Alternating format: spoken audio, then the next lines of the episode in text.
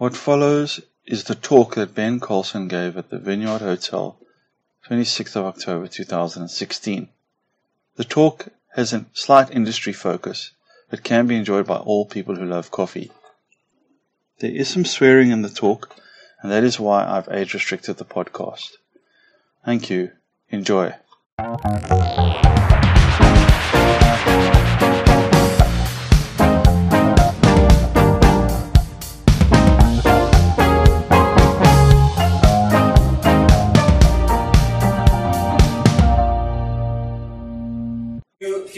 Here yesterday, so the good news is uh, I'm not going to bore you with the exact same thoughts. The bad news is there's going to be a little bit of overlap, and mainly just because today we're going to do uh, a couple of things. And first off, I think it's important to understand the background of where we've come from so that we know where we're going. Not just as Long Miles Coffee, but also as uh, the coffee industry and as coffee roasters. So I thought before I get started, I was just like, who in here is a is a coffee roaster or works with coffee roaster? So okay, so that that just helps out. And then others here are just you love your coffee, which is why you're here. That's why I'm here because I love my coffee. So I want to start off with to tell you a little bit about kind of the start of Long Miles Coffee, kind of where we came from. And we're going to do this. I'm going to do this in a way that um, essentially just shows you, tells you why we do what we do, because we're not doing things necessarily the same as any other coffee farmer in Africa or in the world, although there's a lot of overlap. Because I think everything that we do in the coffee industry is borrowed, shared, or changed, or innovated based on what somebody else has already done. So that's what I would say uh, Long Miles is about. We've taken a look at everything I've seen in coffee, and we're trying to do it at the best we can and innovate it so that in the context of Burundi, where we are, we can make it even better.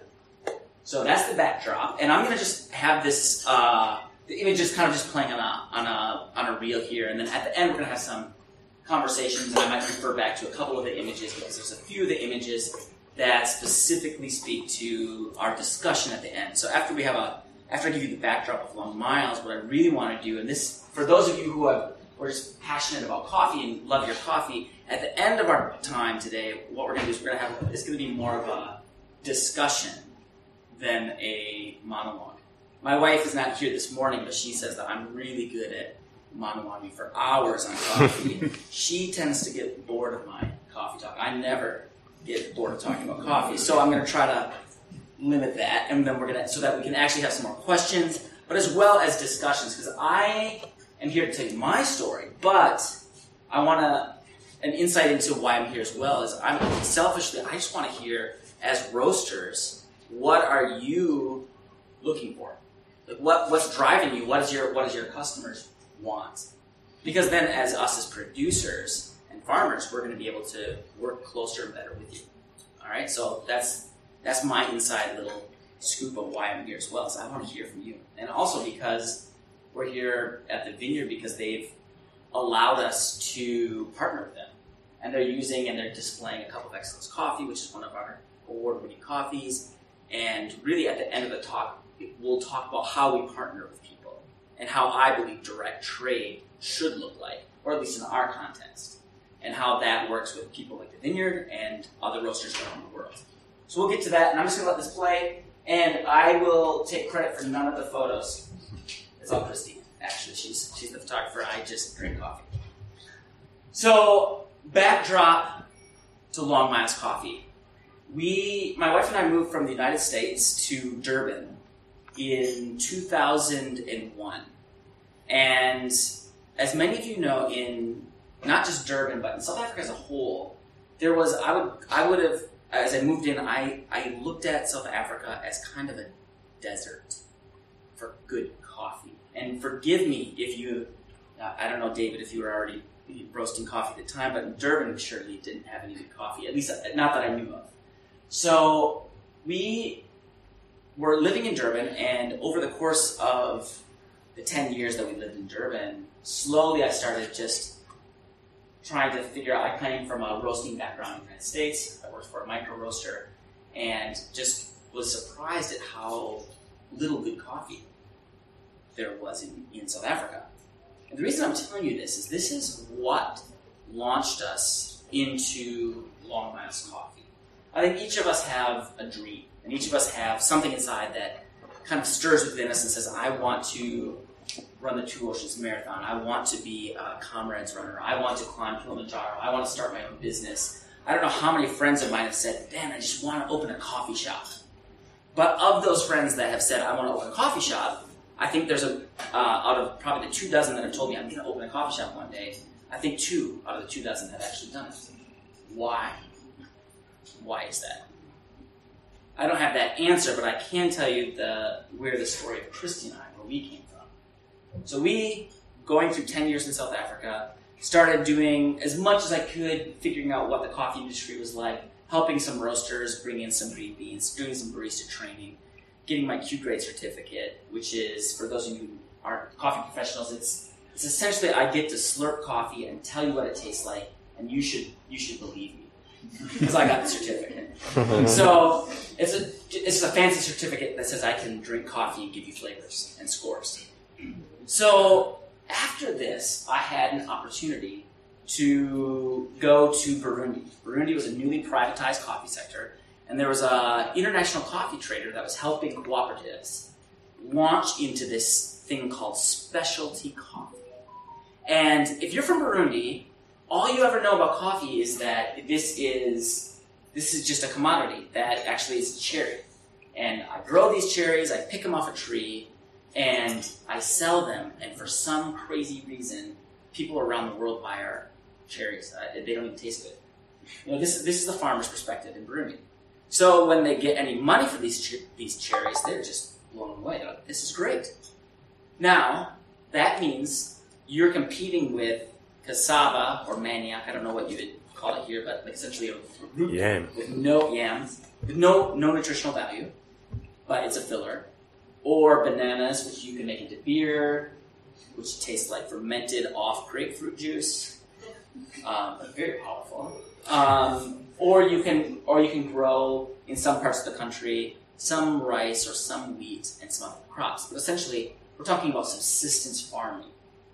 So when I came to Burundi for the first time in 2010, all I saw was a country full of farmers because the, the country is over 90% rural. And they are living literally day to day. What they pull out of the ground, they will eat that day. Sometimes they can pull out potatoes for the week, but there's no refrigeration. They don't, the, the, the crops, whatever they can manage to store, they are eating what they pull out of the ground. If the ground does not give them food, they do not eat. I saw farmers that are that are eating one meal a day at four o'clock. That's it. Kids go to school, they come back. There's no breakfast. There's no lunch. There's a four o'clock meal. That's it. And usually it's these this cassava paste made into like a bread. Maybe if they get a little like lenga, which is like a almost like a uh, like a spinach on top of it. That's as good as it gets. No salt, no oil, nothing.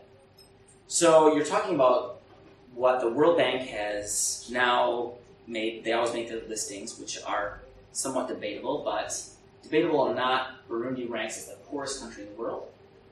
Burundi now ranks as one of the, the bottom three most corrupt countries in the world, and it ranks as this is a new this is a new ranking is the, the most miserable country in the world. So this is the Burundi I walk into in 2010. And all I've known is I want to do something in coffee. My wife had started a coffee shop in Durban called Urban Grounds, and she was doing coffee, and we realized really early that I loved coming into her coffee shop, and she hated running coffee shops. So if you run coffee shops, you will understand what, you know, the, the downside of it, and you understand the, the upside, which is like, finally I could have an amazing cup of coffee in Durban. But, so what I knew was I wanted to do something in coffee. What I didn't know is what that would look like. Christy knew that she wanted to jump fully into photography, but she didn't really know how that was going to look in Durban. So we had this dream, this dream of being. Uh, I had this dream of doing something in coffee. wasn't didn't really want to run a ca- cafe.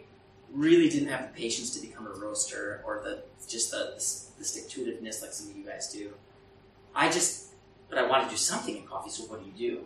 So I get a chance to go to Burundi and I do this uh, consulting job and go to the washing station, see how they see how they're operating the washing station. Go to the cupping lab and we cup through all these. I had I had earlier in the year had them separate out week, weekly lots, and so I'm cupping out and I'm like blown away. Here is quite possibly the best coffee that I've ever tasted before. One, it's fresh, so it's going to be really good.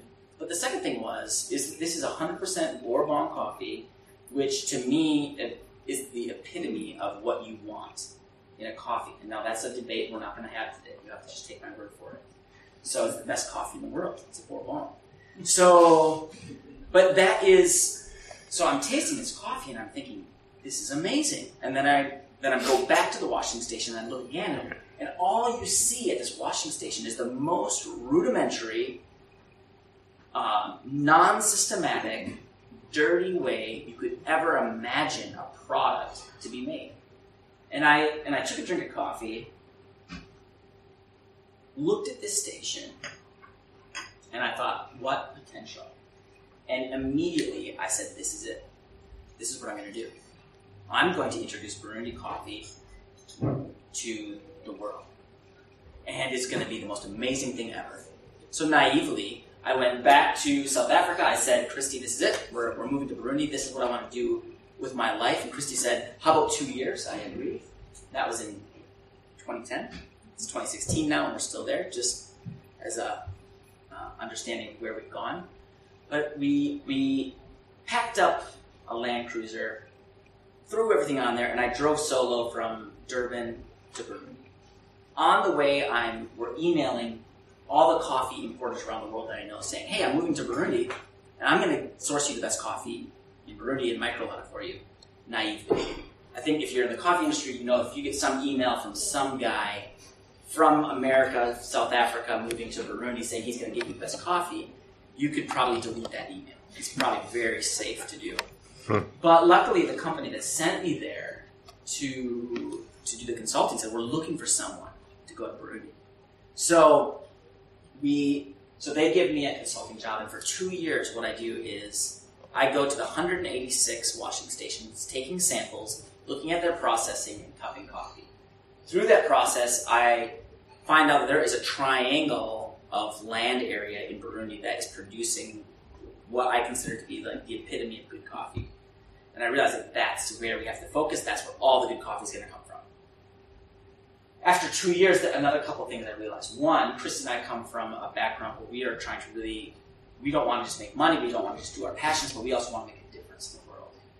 We've been working with a Christian NGO in Durban, and so we feel like making an impact in in the lives of these students that were coming from rural South Africa. This was this is what we were about. Just moving to Burundi wasn't changing our heart. So we said, okay, we move to Burundi, we have to impact farmers' lives. We have to make their life better. So we're seeing these subsistence farmers that are just barely surviving. It's one drought, and we're going to have massive death Burundi. So we're going to go in there, we're going to change these lives, we're going to find great coffee, we're going to put Burundi on the map. So already our expectation levels are just climbing. One of the one of the importers in the U.S. that I was working with literally laughed at me. I said, "You will not do any of that." and I was offended, and I was on my righteous high horse, and I said, Well, we'll just see about that. Two years in, I was doing none of that. I was doing everything that I could to get farmers better, better, better money for their coffee, increase their livelihoods, and microlot and show the world these amazing specialty lots. And out of all of that, what I did was I managed to get a select few roasters in the United States amazing coffee. Their premium that we, they paid really didn't filter down to the farmers at all. Zero. The agronomy in the agricultural sustainability of the coffee crop actually year on year was getting worse, and I could see that with my own eyes, and I'm not an agronomist. So essentially, everything I was doing was propping up a system that you in the coffee industry are helping to propagate. I mean, I hate to call you out on it, but I was a part of it. I think you, in one way or another, are a part of it as well. Every time you drink a cup of commodity coffee, I can guarantee you that the farmer's price point he's getting for that coffee is helping to not only keep him in poverty, but is probably pushing him further into poverty. So, I mean, I don't want to. I don't want to call it any specific brands like the kind that you get in a capsule and put in the machine. It's so easy. I can guarantee you, I talked to some of those companies that shall not be named, and the price point that I could get for Long Miles coffee would not only force me to leave Burundi, but it would force my farmers to pull up all of their coffee trees and plant the nutritionless cassava because they would have a better life. Just think about that the next time you push the button. That's all I'm asking. So, if you're okay with that, and if your ethics agree with that, then go ahead and keep drinking it. Uh, that's that. No, no, more of that. I'll put that aside. That's for. Um, but I know that the coffee roasters in this room would probably most likely agree. You can disagree with me at the end of the conversation. So, I'm seeing in two years the fact that we, the very vision, the very passionate reason that we're going to Burundi to change lives is not happening. So two years in, uh, Christy says that we got to leave. Let's go back to South Africa. And I was just like, what am I to do in South Africa? I can't be a roaster. I can't be a. I can't run a coffee shop. Can't. Nobody's buying. Nobody's hiring green buyers in South Africa these days. It's just that's that's a, an American thing or a European thing at this point. Like, so we said, actually, we could stay and make a difference because we know what it would take. It would take building a washing station and working with a community. So, but that means that our two-year plan is now out the window, and that means a long-term investment of ourselves into Burundi. So we, it, I mean, it was. You would think that that would be a long, drawn-out, looking pros and cons and spreadsheets, but it was literally more a drive through the Free State, and it was like, yeah, let's do this. So I called uh, the importer that I was working with, or the trader I was working with, saying, "We're starting a washing station." They said, "Good luck." Okay, so that door's closed. And then we said, well, let's do it.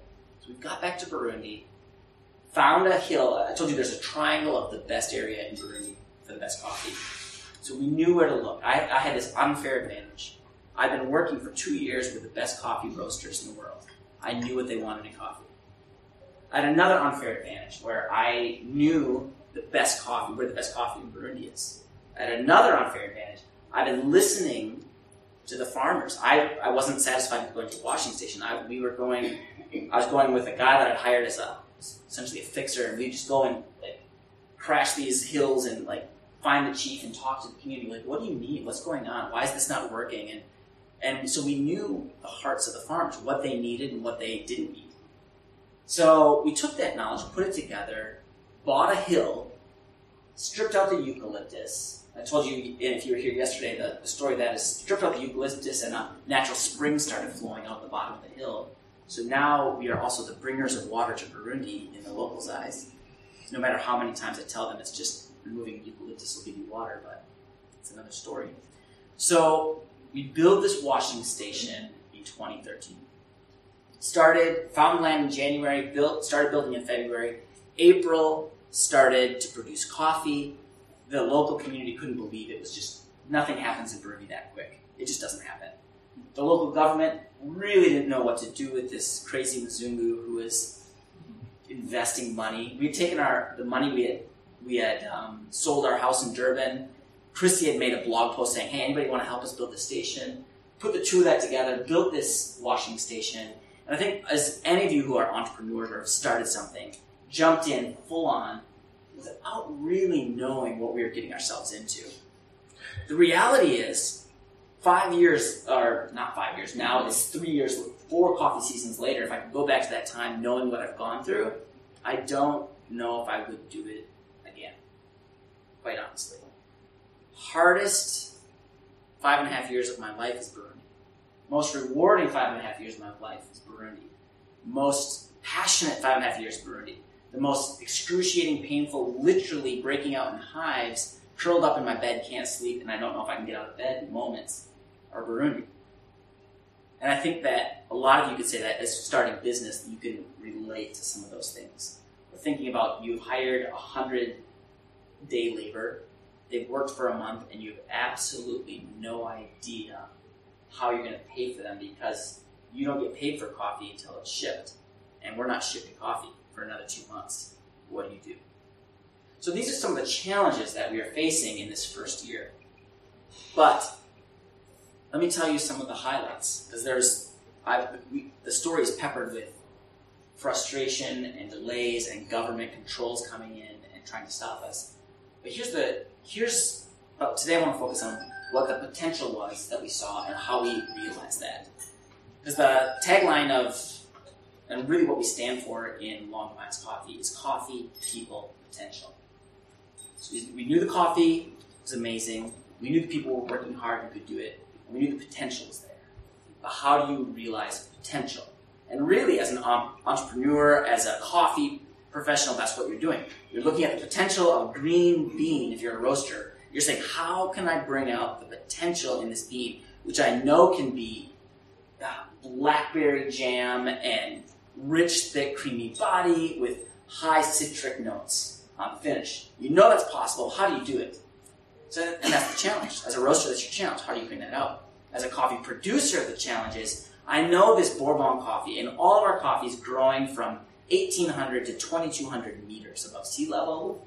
It's got a microclimate coming from the Kibira rainforest, so we've got this constant cloud cover and just moist, beautiful atmosphere, volcanic soil. Conditions are perfect for coffee. And that first year, we were scoring 84, 85 points at best in our lots. So the result is we saw the potential and we weren't realizing. What we did find that first year was some roaster partners that said, We believe in direct trade, we believe in what you're doing, we believe in your vision, we believe in changing community, and that's what Long Miles is about. And so, as a direct trade roaster, what some of these key individuals, essentially they're individuals around the world, said, We'll partner with you. We believe in you. We're going to buy this coffee, even though we only ever sell 86 plus coffee. We're buying your 84 scoring coffee. We're going to put it on our shelf, and we're going to believe that it's going to get better. This is the backdrop of what I believe direct trade is. It's about relationships and growing together. They gave us input and knowledge from what they've seen in other countries. They bought our coffee so that we could turn around and not only pay the farmers and our labor, but then we were able to, for the first time in the country, give farmers a premium. It was just a mind blowing experience for farmers. We paid and then paid a second time. We ended up paying over 50% more for our coffee than any other washing station in the country. That meant that the first year we, we literally produced 80 bags of coffee with 450 families. The next year, we had 1,500 families. The next year, 2015, we had 2,500 families.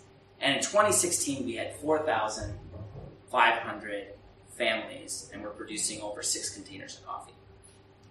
How did we grow from 80 bags and 400 families to, which is the 4,500 families, which is 25,000 people, and six plus containers of coffee.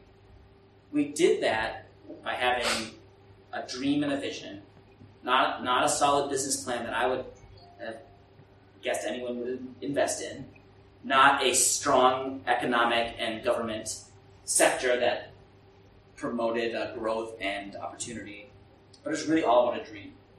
About a dream that we wanted to do our have live as a coffee. I wanted to be a coffee guy. Chris wanted to be a photographer. We wanted to impact lives, and so we jumped in. And then we took the risks with it, and we just started sinking in risk, and then we pulled ourselves out, sinking again. 2015. Every year we, we said that there is no way things can get worse than the year before. That you should never say that. 20, uh, 2011 and 2012, working for an international uh, trader, I was like, how can it get worse than this? Like, phone calls from, from Switzerland are tough to take when they, they expect timelines and you're like, but this is Africa. I, I sent the coffee to the mill. I'm literally at the mill and there's just no electricity. Why isn't it on the truck? We haven't even milled it. Why aren't you milling it? There's no electricity. Why is there no electricity? That is a good question. when you don't live in Central Africa, it's really hard to understand that there's just no electricity. When the truck gets stopped at the border and they just won't let it out, even though you have all the documentations, it takes 29 signatures and stamps for a single bag of coffee to leave. And I go to nine different offices to get those signatures and stamps. So that takes an average of two weeks. So when a roaster says, well, the coffee was done milling in August and it's October, what are you doing? Sometimes it's just the way it is.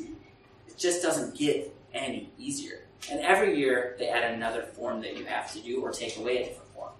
So last year we had to have a warrant for a coffee to show that it's in the coffee warehouse. This year there is no warrant. Oh, but this year you have to have a bank statement showing the central gov- showing the government coffee board how much money is in your account and did you get paid for the last coffee.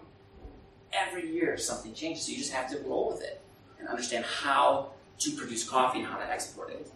This is why when you're working with a direct trade partner and they say uh, it's just not ready, coffee's not ready, it is frustrating. You're like, I need that coffee in my roaster in a month, and you haven't even put it on a boat.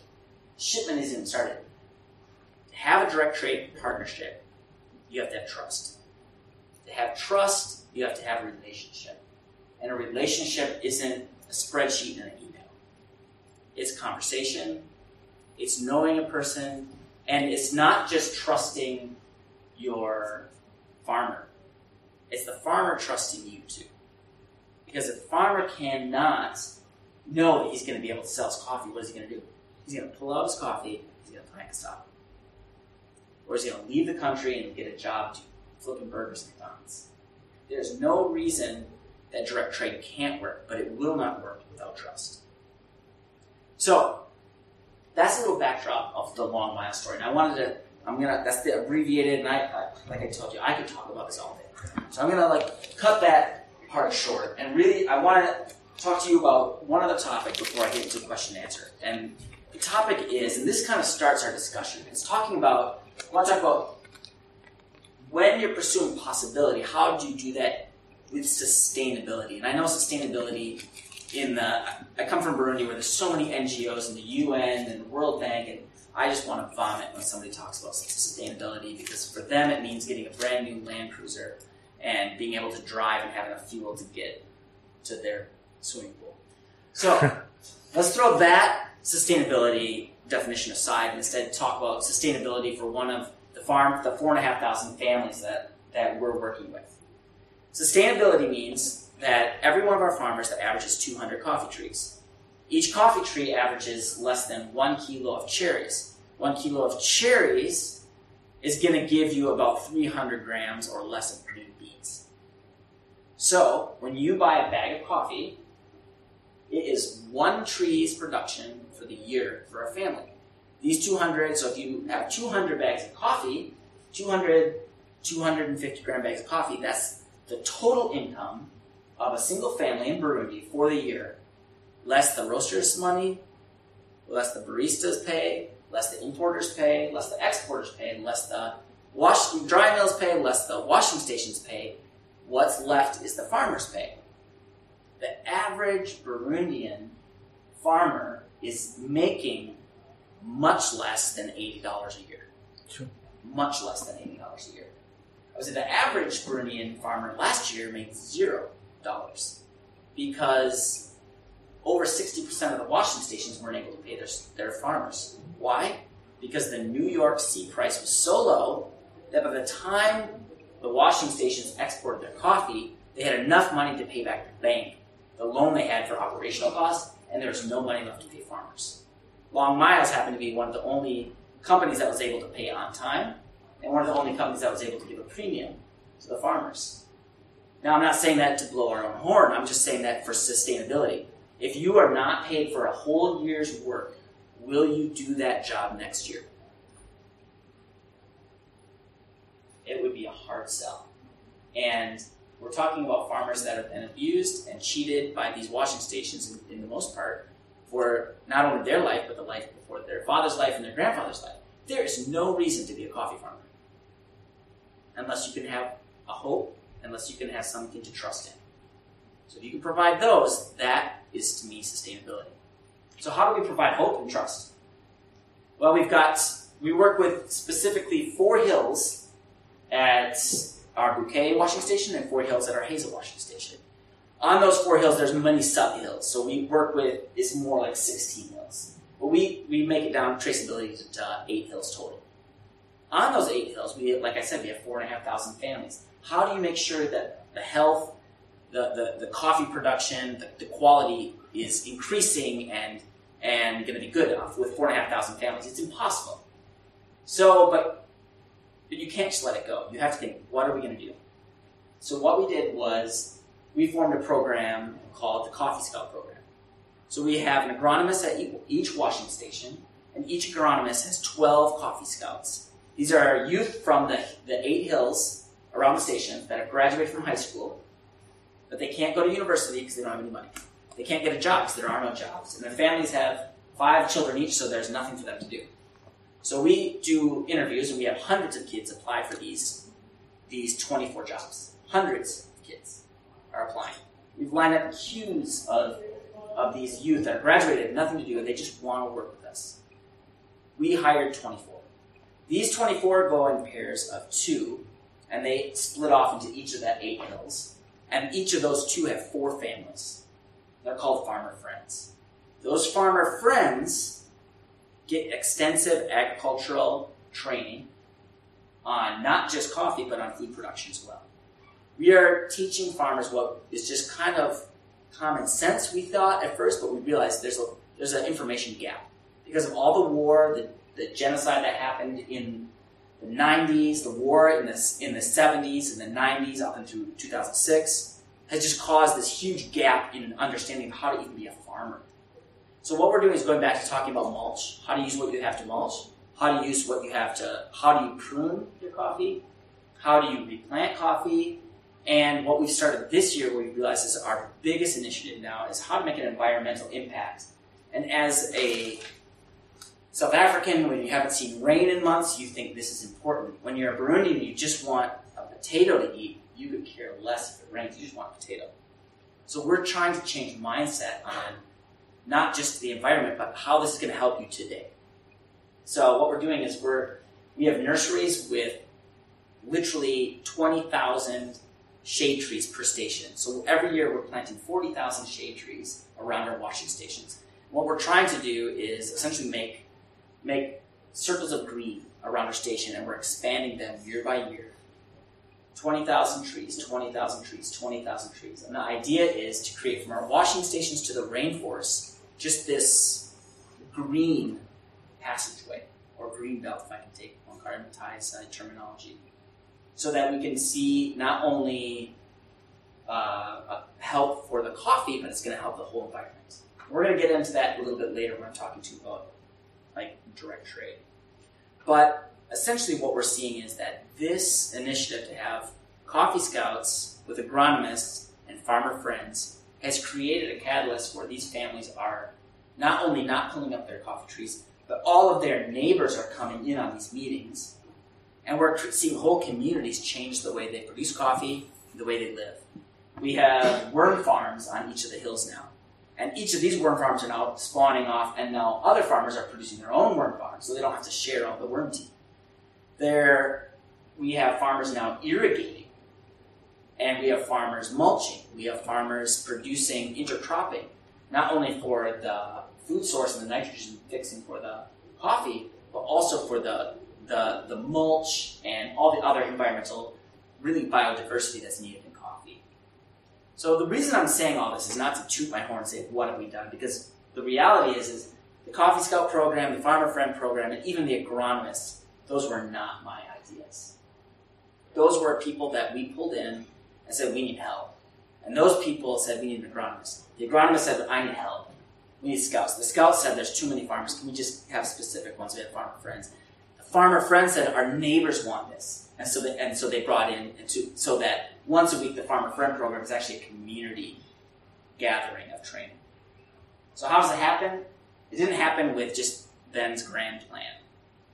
Started with, I just want to be a coffee guy. that, that's where it started. I just, I just to be a coffee guy. I just wanted to do something in coffee. And then we left.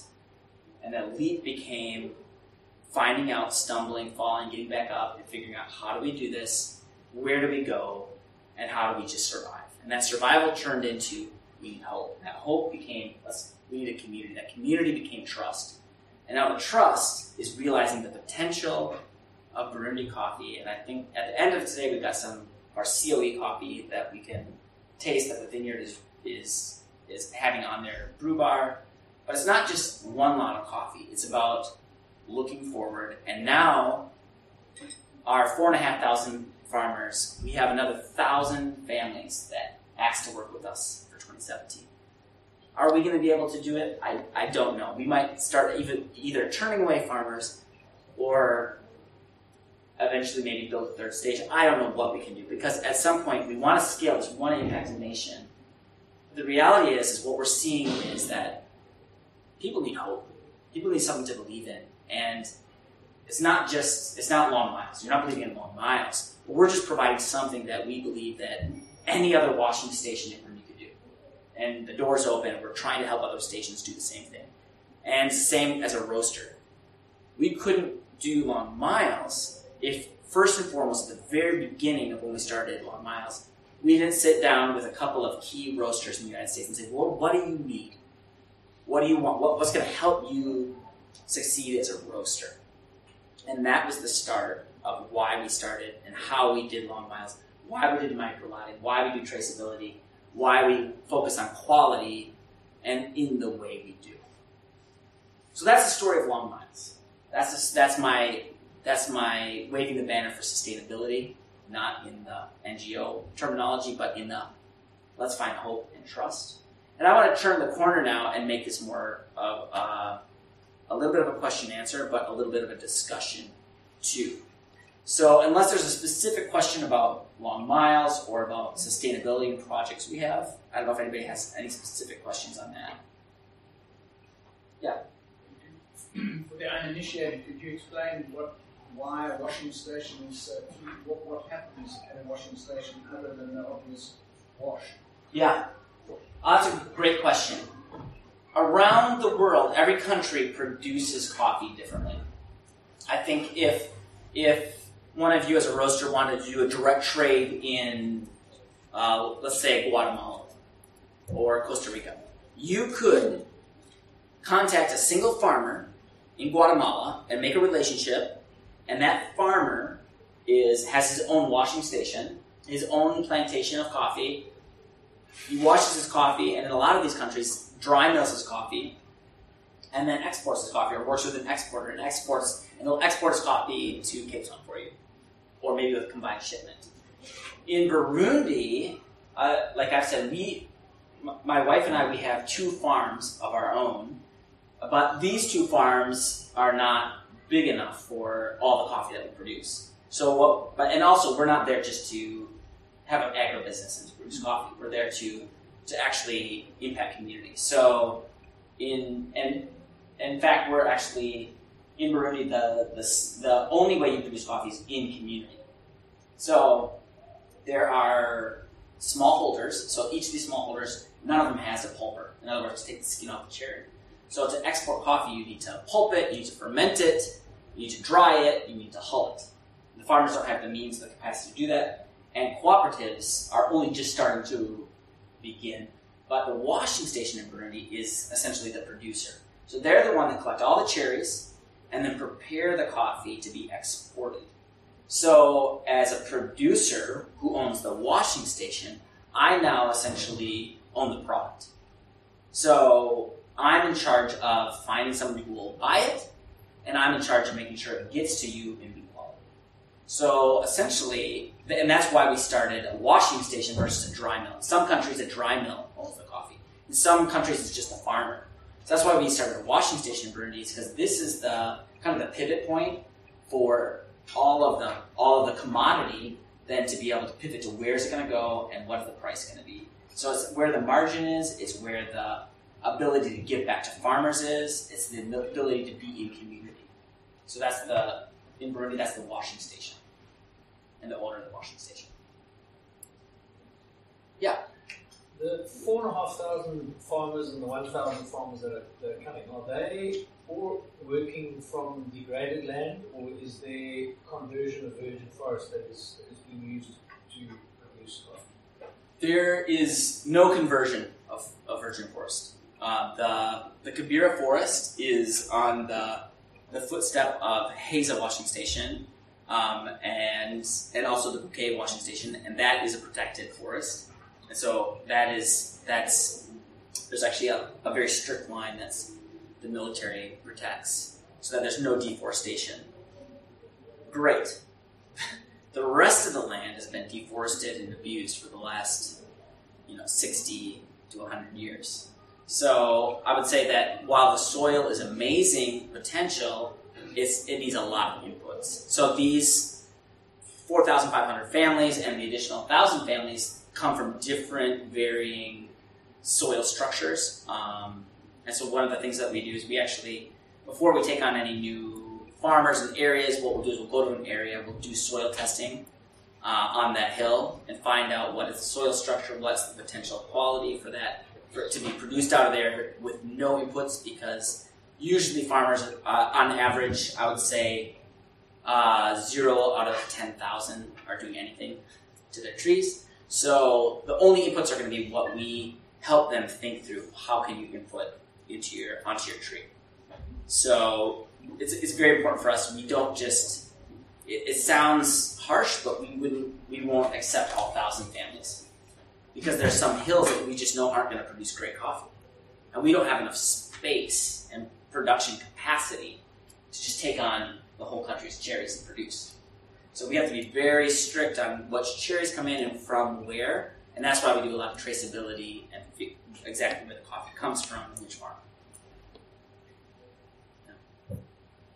Yeah.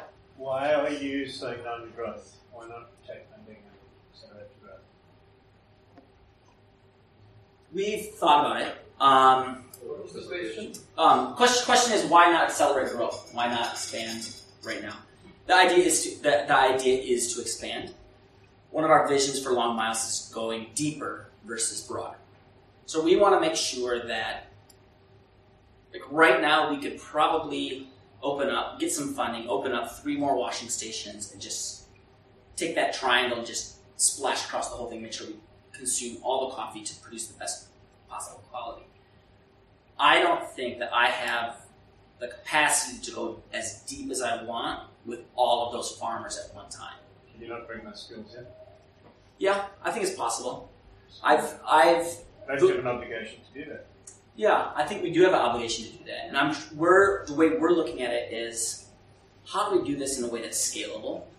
And I don't want to start scaling and then be like, oh crap, I've spent five years in Burundi, and the last two years have been some of the most treacherous with a coup d'etat, counter coup, militant action, and now it's kind of a police state where we're under no illusion that I could possibly not be able to fly back into Burundi on Friday. Uh, friends of ours just they just told me you can't come back. And there's no not a reason. There's just you're you're not on the good list anymore. You're on the not, not, not naughty list, not the nice list. So we have to do smart, and I think you, you bring up a very valid point. We have a formula where we know the farmers in Bukeye and Heza around our stations, their lives are visually as well as graphically better. Our farmers now have this in this coming year will all have health care. Our farmers are all getting 45% actual cash, 45% more cash than any other washing station.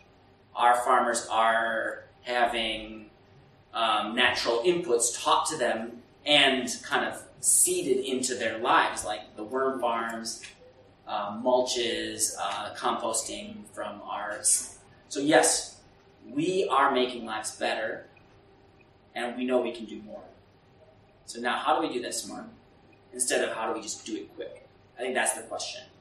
It's a great it's a great question that we're wrestling with too because it's also hard to for me to come to an investor and say we need two hundred thousand dollars to get the next area started.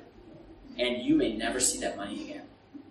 There's not a lot of people lining up to invest into Burundi today, realistically, and yet we have had we have had people do it. So it's it's possible, and if you want to do that, you can talk to me afterwards. I've got business cards. So, but David, great great question, and I, and I don't and I don't think there's an easy answer, and I think it's ethical. Just like I'm pushing you ethically to, to stop drinking your push button coffee. I think it's also it's a flip around. Like like I told you from the beginning, I have an unfair advantage being in Burundi. I know roasters. I can talk their language. I know personally. I know roasters all over the world on, on a on just a, a, friendship basis. We could I if push comes to shove, we can say, listen, I really got to sell my coffee. What can you do for me? And they can take my coffee. No other washing station in Burundi has that. It's like a luxury. And I know what the farmers need to make their coffee better, and I know what it's going to take to make sure that there's a longevity of it. Is, these are all unfair advantages and luxuries. So there is a great responsibility with that. So what do we do? And I think I think that brings my question kind of back to the kind of the roasters and the industry people here is okay. So I want to I want to talk specifically about um, direct trade then, right? Because that that leads me into my next question. Say, okay, I'm a, I'm a coffee producer. I'm a coffee farmer and a producer of Burundi. I have taken my family, I've taken the risk, I've taken all our money, I've put everything into this to produce coffee. What is your responsibility as a roaster in South Africa or an importer to me as a producer? You have none at this point. There's nobody in this room has any obligation to do anything for me. And in fact, I don't have any obligation to do anything for you. I mean, just if we lay it out on the table, you know, for being harsh. What I want to say is like, what's what is the ideal world and what's the reality of how we can work, make this work? And I'm not talking about long miles. I'm talking about you as a as a roasting fraternity to be able to go forward. The reason I bring this up is because I want to. Before you answer that, just think about that, chew on that. You're not all extroverts who think out loud like I do. There's there's a very real thing called climate change. All right, if you're in America and you're a Republican, you don't believe it's true. Coming from Burundi, it is true because we see it daily. Our weather patterns are changing. GIZ, which is the uh, it's a German agency, did a report on climate change around the world. And they did a specific one in Burundi on coffee production. They showed us a map. They showed all of the they showed the government coffee board and us as washing station owners. This is where the coffee is growing now all over here. In 15 years, you will only grow coffee right here. This is not to scare you, this is just so you can prepare. Now, also, this, this report was released just as I was building the station, so I knew where to build, but also lined up in the triangle. That triangle is the only place in the country that's going to produce coffee in 15 years. So, what do you think that's going to do to people who want Burundi coffee? Do you think that you will have the opportunity to buy Burundi coffee in 15 years? Now let's widen that to Tanzania, to Rwanda, to the Congo. Well, we'll leave the Congo out. Um, to Uganda, to Kenya. What do you think is happening to coffee production as a whole? And specifically talking about specialty coffee. Is it? You, I would. You would think there are hundreds, uh, from what I understand, hundreds of new coffee roasters in South Africa over the last couple of years. And all of the all of you roasters do not want to keep roasting Santos and at the same Colombian and the same Ugandan coffee every day. I mean, I I don't know how many coffee shops I've visited when I was here in in or in Burundi from in South Africa when the, the coup happened. My wife we were to have a baby, so we were here for six months. So I visited a lot of different uh, coffee shops, and I couldn't believe how many roasters were serving the exact same coffee, just roasted a little different or just in a different bag. No, and it's not your own fault. I'm just saying, what do you think is going to happen when climate change squeezes total production of coffee? And specialty coffees, we're not actually going to, there's not going to be a lot more specialty coffee produced in the world. And yet there's hundreds more in South Africa. How many coffee roasters in the United States and Europe do you think there are wanting that coffee? The specialty coffee is shrinking. The roasters are growing, and there are coffee drinkers around the world who are becoming more and more discerning. They're like, actually, I don't want a Keurig. I don't want a Nescafe. I want, and I and I don't want just this, just this off the shelf, you know, breakfast blend, dark roasted, oily rubbish. I want a good cup of coffee. And where are you gonna find it?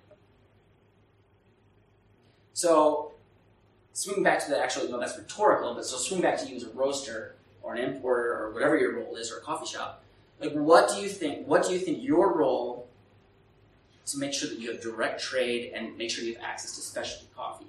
What would you like it to look like, and what do you think you can make it look like? That's a big, broad question, but we're not we're not going to get specifics today. So, what do you think your role is? Warren. Now I'll throw the question back at you. Um, oh man. What do you guys need? Because I am very happy to, as and we've done this already, that this is what we need for the next 18 months. Mhm. But what do we need to give you to make sure that in 18 months' time we still can talk about the next 18 months and the next 18 months? I'll answer your question after I hear from a couple people. I think that's exactly what I was going to ask. What do you want from us in, in terms of um, trading naive in this industry? Your word is trust. If I go away, I tell my wife what happened today. I just lovely chat. He educated me, and his whole thing was trust. However, how do we trust you? It's a two-way street. And, and in Africa, the um, um, the vagaries of, of life, you just mentioned like your life back here. Um, we've ordered with your washing station, blah blah, long mile, you can't produce because of real reasons. Or you can't supply because of real reasons. Yeah, it's Africa. It is. Also, um, my friend just mentioned uh, a tall, a tall tree in Africa tends to get cut. Absolutely. Where's your uh, progression back? Th- This is. You're probably not surprised that you're not the first person that's asking that. And one of our first roasters um, that, that we started working with back 2013 from the States and has become a great friend. So, first and foremost, I would say that not uh, the trust, let's take the trust piece. How do you, how do you gain trust? How, can I stand on this and fall down when you catch me? You know, trust fall if you do like a good team building activity. So, how do you gain trust? It's time. How else? Consistency. It's consistency. It's quality. Educating. How about trust is when? How about when things go bad? Do you think in in your I don't know who's married here, but in marriages, do things always just I mean, like mine, do they just go smooth always? You- That's the trust with you. no, you're gonna you're gonna fight. You're gonna screw up. I'm gonna not be able to give you what you want. Then what do you do? Then maybe the trust starts somewhere else. Yeah, maybe it starts somewhere else. Maybe, maybe it starts with us, those of us who are calling ourselves speciality, who aren't delivering to the public on speciality. So we're not able to charge enough for our coffee. So we're not making a big enough profit. So that we're not buying good enough coffees. So that we can't afford the direct trade. And I think that trust, it, it's very, it, it's very short-sighted to look backwards to your supplier on the trust. We need to look forward to our communities, what we serve. And if we are going to serve Santos that's burnt, we deserve to be undercharging for. And as long as we're undercharging for coffee, all we can afford to buy is more Santos. And we hope it gets cheaper next year, and it's not going to get cheaper next year, it's going to get more expensive. It's going to be on short supply. And the model needs to change. We need to deliver real coffee, better coffees to our consumers to justify our price. I'm very concerned. I just spent a month in the States and the coffee that I'm selling for one dollar ninety equivalent, they're selling for four dollar fifty. But it's not cheaper to make the coffee here. Don't be deluded. Don't be deluded in productivity and rate and anything else. You take it back to cost per cup. Yes, a rental of, of 25,000 Rand here would be $27,000 there, 450,000 Rand a month. I looked at it. It's expensive. But when you take that to the number of cups served per Rand per square meter, it's the same thing. But we're underserving our public. I think that's a great that's a great comment, David. Does trust isn't just between long miles and you as a roaster. Is there have you developed that trust with your with the your consumer?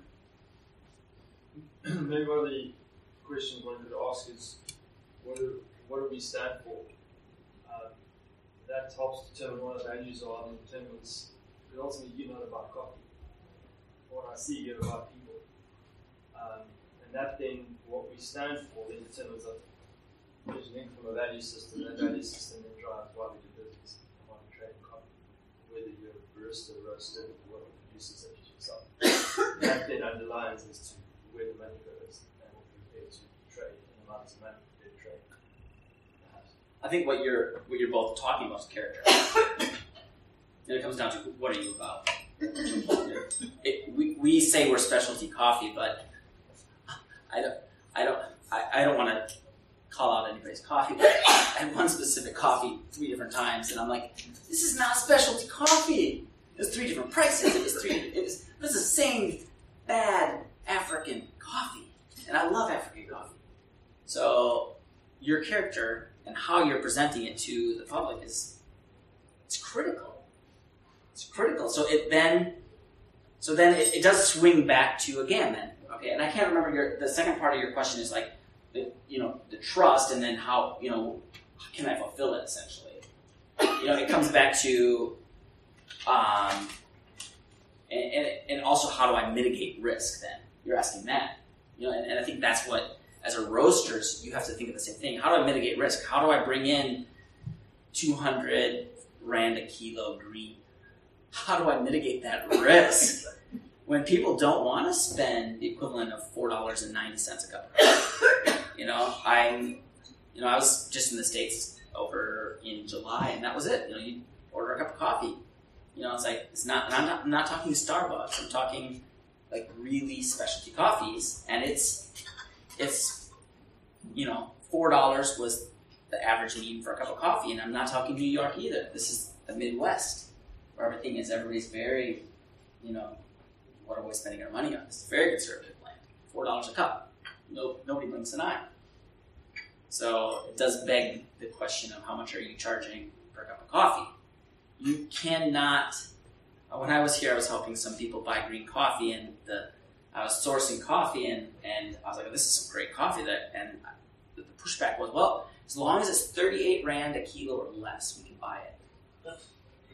I'm like, "Well, let's just throw out everything I've done for you, and here's the offer list from that everybody else is buying from, because you do not need me to help you, because the only option you have is what's called commodity or commodity premium, which is a very fancy way to say it's my undergrades.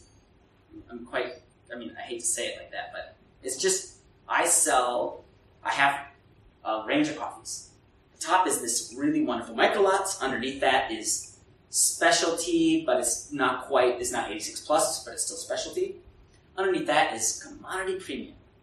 Underneath commodity premium is TT, and underneath TT is the floor sweepings and the triage, which also has a home.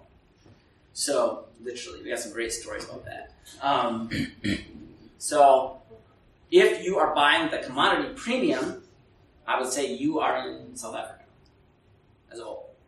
And I would say that's when you're spending a little bit more money. No?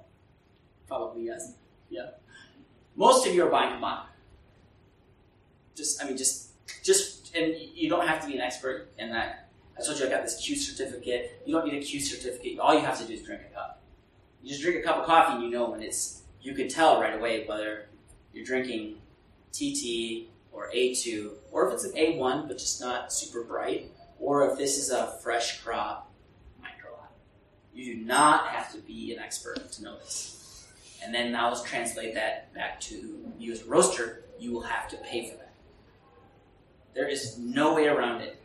I was talking to Grant, and I hate to I hate to bring it up, make it all about the financial side of things, is but There are roasters around the world who want this slice of specialty pie. And there's no reason why anybody's going to do you any favors in South Africa to get you that specialty pie. Because Australia is dying for it. United States can't get enough of it. And Europe is on the hugest increase of specialty coffee you've ever dreamed of. I mean, I, it just blows my mind the demand for specialty coffee on the rise in Europe. So now, come back to you as a roaster. What are you going to do to guarantee that you can get direct trade coffee? We talked about trust. We talked about how you. Uh, we talked about um, commitment to your customer. We talked about uh, your, um, uh, your your your character. What else can we do? How are you going to guarantee that you're going to have specialty coffee? What's that? You're gonna have to pay for it. That is. That's one thing. But as as a, as a roaster in Cape Town, you have a lot on your plate. You got roast, you got one staff and one barista or five baristas, and you got to order muffins on Tuesday, and oh, and then the muffins on Monday didn't sell. What do I do? And then, and then the, the roaster's broken, and the only repair guy is he's in Popo, and you're like, so do you know? So yes, you have to pay for it. How are you going to get it? How do you get? How do you get? How do you? How do you as a roaster? How do you find specialty coffee? And I'm not even talking about direct trade at this point. So how do you find direct? How do you find a special bean in South Africa? This is this is for my education. I just want to know how do you find a special bean? Grant's like, I've got business card. You certainly don't find a local green. Green bar. That's the Do- last thing. Do you, do you find spot, Warren? Do you find any You spot, have to get all- good quality spot? You have to get all. You have to. For me, you have to plan eight to nine to ten months ahead. That's what you have to do. If you want, if you want a goody Ethiopian next year, you start buying th- this year. because there is, to me, besides maybe one a few coffees, there are no specialty green green green. That's why people like me have been forced to go direct trade. Okay. That's why I found you four years. It was in the stars. Okay, so outside of Warren happened to like just the story between Warren and I and why the vineyard has Long Miles coffees.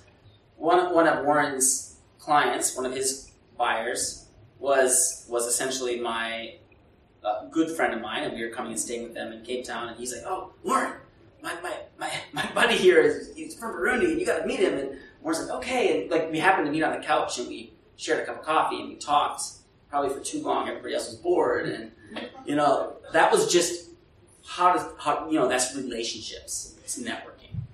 How, how else do you find special coffee, specialty coffee? South Took Africa. a 4x4 and drive to Africa and start a washing station. There, there is that. I've, I've known a guy that's done that. Oh, so, I mean, there's other there's other roasters in the room. How, how do you maybe, maybe you don't buy specialty coffee, and so you're feeling a little nervous. But like, how do you buy? How, where do you buy specialty coffee? Do you just? I mean, I mean, we all know the, the three people who bring in coffee. I mean, do, do they get it for you? I, I, I'm, I'm not trying to put you on the spot. I just don't, I don't I just don't know. You can just not buy it, but what you be selling. I think Like a lot of people. I think there are a lot of there are a lot of models and relationships. A models, yeah. a great one, but it's Yeah. hard to establish a relationship on a lot of continents at It's once. Huge. You, you have Yeah. For us, it was a matter of finding not so much brokers but more matchmakers. Okay. And uh, found two in the UK who've done a great job for us. Okay. And that connected us with, with farmers rather than sitting with a firewall between us. Mhm. They, they've taken care of logistics and initial cupping and initial quality control and introductions in, in both directions. Yep. And they take a premium for that. We're happy with that. And and that's the truth. That's what Dave is exactly what you have to do. You have to go outside the country. And I and I would and I would say that what David just I don't know if you heard David, but I would say that this is probably the best model. Like um, is is kind of working against myself here, but I would say this is the best model that if I was a roaster, this is exactly how I would do it. If I'm a roaster, I, I cannot afford to fly to Burundi. I cannot afford to fly then to Kenya, then to Guatemala, and then to Costa Rica, and then Brazil. I mean, to do one of those trips every couple of years is is good. You're not going to be able to do that. I try and do one a year and I don't make it. Exactly. It's just, and it's not just. It could be the finance, but it probably is just the time. Literally, who's going to order the muffins on Tuesday? You know. So, and you've got other obligations. You have family. You've got you know you got to run the kids to school and whatever it might be. You're not going to get to Origin. Some of our some of the most dedicated direct trade relationships we have, they dedicate themselves to going to every one of their producers every year. Those people don't have a life. I mean, their life is just traveling. And their, their whole job is roaster to producer relations. And that's their whole job in this company. That's spectacular. But I, as if I was starting a business, I could never do that. I could never imagine doing that. You know, to be honest, I don't think you need to do that. What you need to do is, I, I think this is one great example that David brought. Is you kind of you need to find the matchmaker. You need to find out who I can't go to Burundi. I can't go to Guatemala. So who can get me that? Who who knows those people?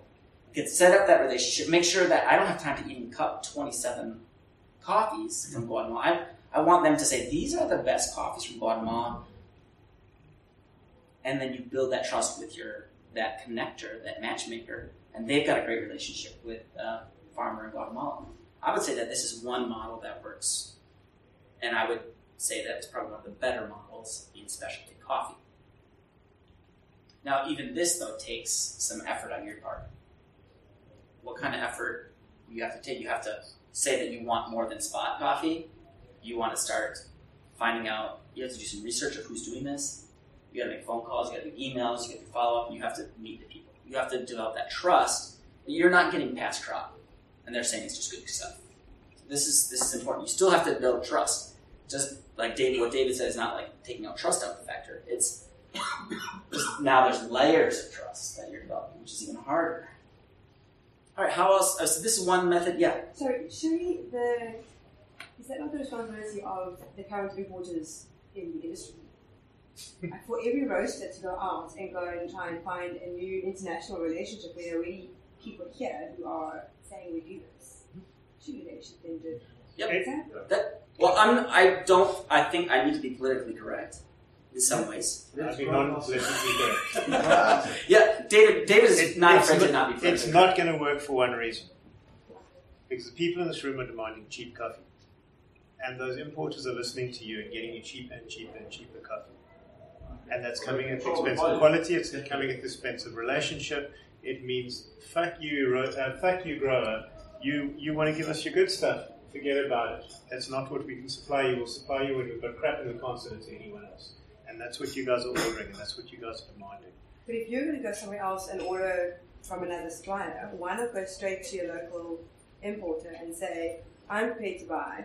Here's 10 other roasters who are prepared to buy. Because they're saying that'll cost more than 60 rand a kilo. We don't understand that kind of business. We don't want to get involved in that business. We're going to be stuck with a coffee. And also, it hasn't generally been available too often, specialty grade coffees. And when they claim they're the last doing two it, years, really, in South Africa, that the roasters are using the term and coffee is becoming available uh, to the roasters.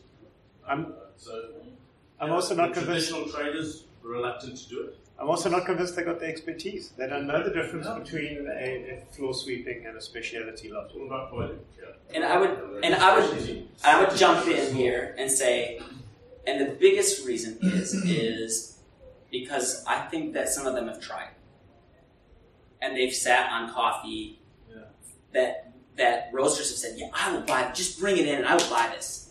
They bring it in, and I know that I, cause I've, I've had a conversation with some of them. They, they brought in coffee. It's expensive coffee, cost them almost a hundred rand a kilo, and it sat for a year. They're like, we can't take that position. At which time it became 40 rand. And then, because nobody's going to buy it, a year old coffee, then it's 40. They lost 60 rand a kilo.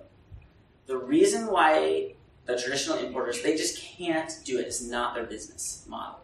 I think that if you have a good relationship with them, you can find a way and they can throw some coffee on there. And then if you work hard and make a plan, it could work. But there is a problem. And the problem is $1.90, 25 rand cups of coffee. As long as we can carry on with that, you can't afford to buy the good coffees. They can't afford to supply you the good coffees because you still need 50, 60 rand for the coffee to supply that future. How much are you selling your coffee for? They, you, your, your model will fail when you ask for 10 bags of coffee and then four bags in, you're like, ooh, and nobody's buying this. Because we've got our house blend and then it costs you 15 rand a cup. Or you can have our single origin awesome coffee and it's you know, and it's costing you 40 rand a cup. But everybody tries it once and they never try it again. Because they're like, yeah, but I'll just go for the 15 rand cup. Yes, sir. I don't think it should be a cynic. It should be Yes. The, uh, the problem is you have to have a market that appreciates really good coffee. And that cup, I should imagine, is pretty small. isn't it? That, and that's the other question. I don't know. Not, Hey, and not just appreciation, we have to afford that. Yeah. Then, then, Appreciate it, but not be able to then why the hell are you in specialty coffee? So, so David's David's question is essentially, if you're in specialty coffee, one of the respon isn't one of the responsibilities for everyone in this room to help propagate the desire to understand coffee and to love it. Because every time we celebrate a cup of non-specialty coffee in our so-called specialty stores, we to the consumer. The consumer goes, "I might as well buy ten rand coffee." And what, what they the call? Dunkin' Donuts just entered the market because they know they can. They can because that's what customers want. Essentially, the next I think that leads us to the next question is what are you doing in your ca- roasteries and cafes? How many of you actually have a cafe? There's a few. What are you doing in your cafe?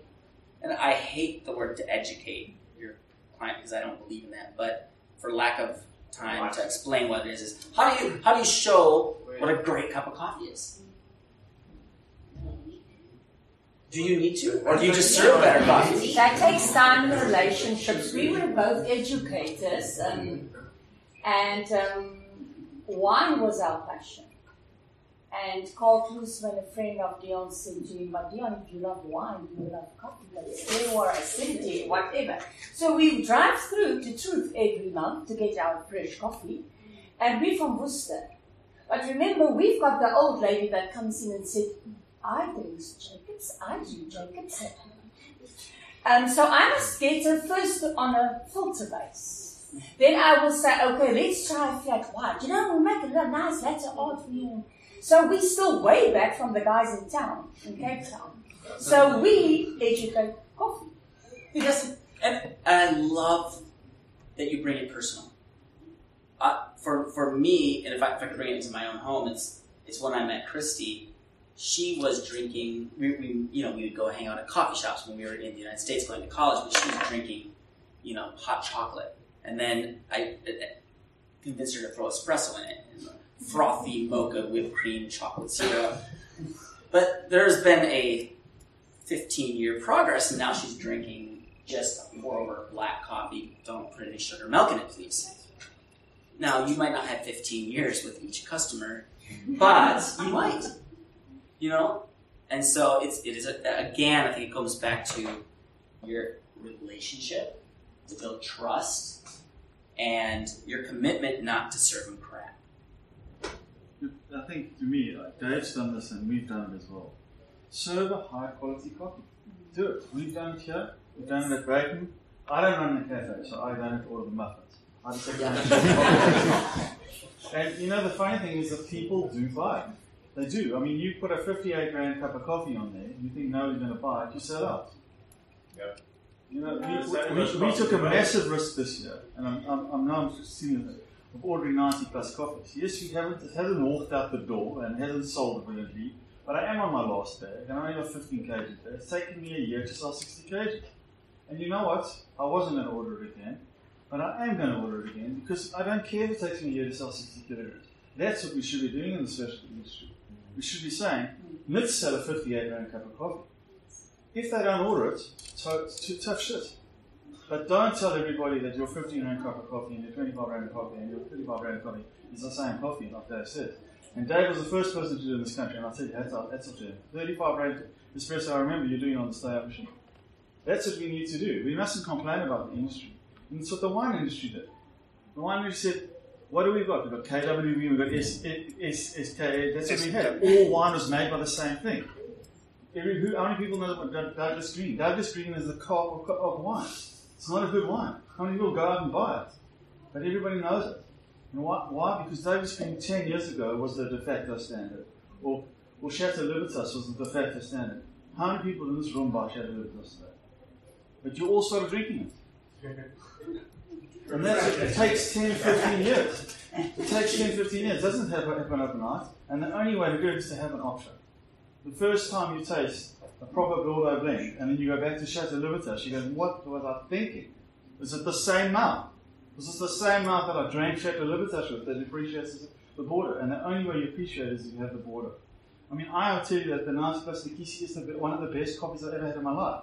It's taken me two weeks to go back to drink my, drinking specialty grade after that. Ex- except for the long miles. and then once you've done, I mean, you've done the COE, to me, I think it's, it's I mean, it's ridiculously cheap. We're selling it for 450 rand a kilogram. We cannot sell it. We cannot sell it. It's ridiculously cheap. What is the coffee sell? People are selling that for 250 grams in the States. 450 rand, the same coffee. It's I'm going to circle. I'm going to circle the conversation back around again then to uh-huh. how do you leverage now great coffee? There's a responsibility to serve better coffee.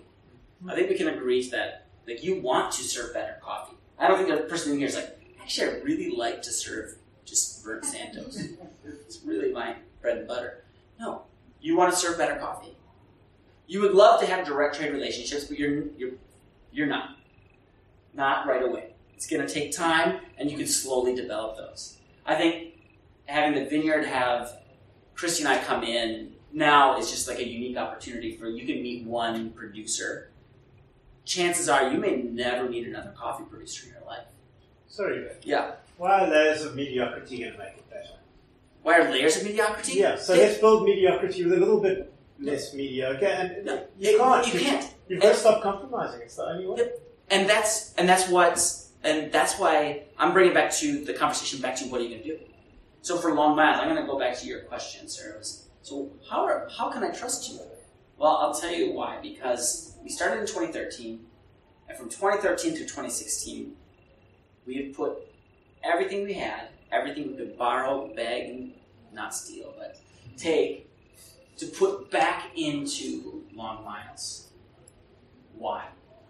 You know, I, I was looking at it the other day, and I, and I looked through the spreadsheet. Sounds like in the in the four coffee seasons we produced coffee, we've taken three months' salary, and they weren't the last three months. Why? Because our commitment is to our relationships, to our farmers first. But it began with my relationship to the roasters who sat down with me and said, I believe in you, Ben. I believe in your vision, your dream and I'm going to buy your coffee. And I said, and I'm going to make it better every year. And it has got better. And it has got better. Mm-hmm. And it got better from 2013 to 14, 14 to 15, and 15 now to this next crop 16. It's gotten better. Why? Because we're putting everything we have, not just personally, but anything we can get financially, back into making quality steps increase every year. Why is that? Because I know the specialty coffee is shrinking and if we don't push forward, we're going to just get worse. Our coffee will get worse if we do not do something to make it better. That's just reality. The climate change, the soil, the inputs. It will get worse. So we are making inputs to make it better.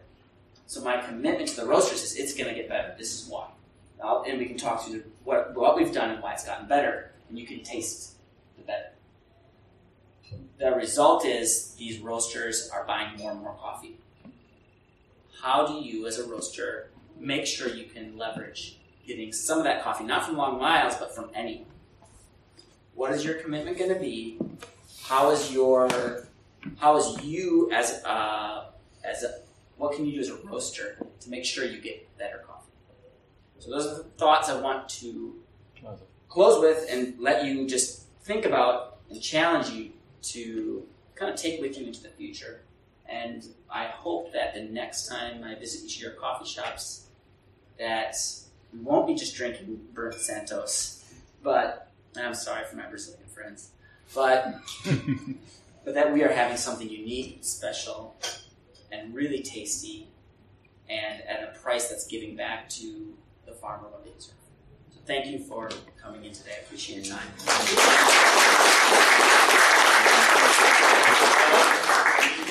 at the back end, you start off with a vineyard, then there's no Santos in that province.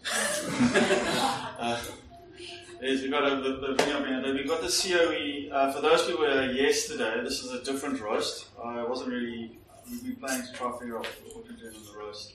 So there's only three liters left. Um, so, so the ones on the left of the Lagada side. Our friends at let me they're doing what. Um, so if you want to try the cereal there, I just before I, was, I just want to say a big thank you to the vineyard. Um, they they've footed the ball for Ben and half of his uh, flight out here, and I'm really hoping that this is the first of many producers that we bring here. Okay. Um, and I want to thank the vineyard team; they've been phenomenal. Uh, m- m- uh, Thank you. guys. So that is another episode of Coffee Bromance, episode 17. Kath, Zane and I will record other episodes when we have time. This is an unsponsored podcast and therefore it has to be done when we have time. Thank you for those who have listened and those spreading the word. Stay tuned in. We will post more, but not as regularly as we were. Thanks. Bye bye.